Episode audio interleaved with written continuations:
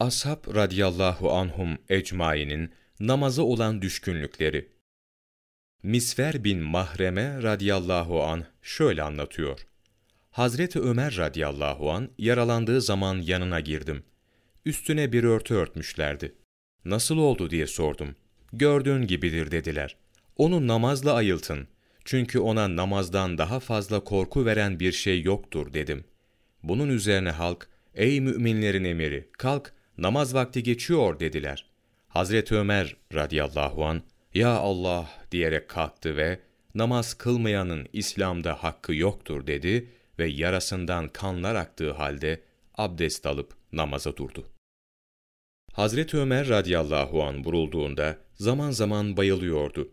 Siz onu bu baygınlık halinden ancak namazla uyandırabilirsiniz. Eğer ölmemişse kesinlikle namaz kelimesini işittiği zaman ayılır dediler. Bunun üzerine ey müminlerin emiri namaz zamanı diye bağırdılar. Hazreti Ömer radıyallahu an ayılarak namaz mı?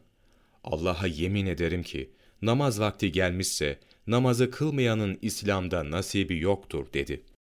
İbni Abbas radıyallahu anın gözü görmez olduğunda ona bir kişi gelerek eğer sen yedi gün sabreder, namaz kılmaz, sırt üstü durursan, namaz için işaretle iktifa edersen, seni tedavi ederim ve Allah Celle Celaluhu'nun izniyle gözünde şifa bulur dedi. İbni Abbas radıyallahu an fetva almak için Hazreti Ayşe radıyallahu anha ile Ebu Hureyre radıyallahu an ve başka sahabilere haber gönderdi. Herkes, acaba bu yedi gün içinde ölürsen nasıl olacaksın? Namazı kılmadığın için ne yapacaksın dediler. Ve böylece o, gözünü tedavi ettirmekten vazgeçti.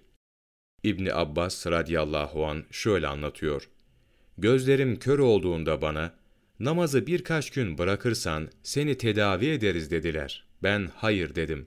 Çünkü Allah'ın Resulü sallallahu aleyhi ve sellem, kim namazı terk ederse, onu kendisine gazaplanmış olarak Allah Celle Celaluhu'nun huzuruna gidecektir buyurdu.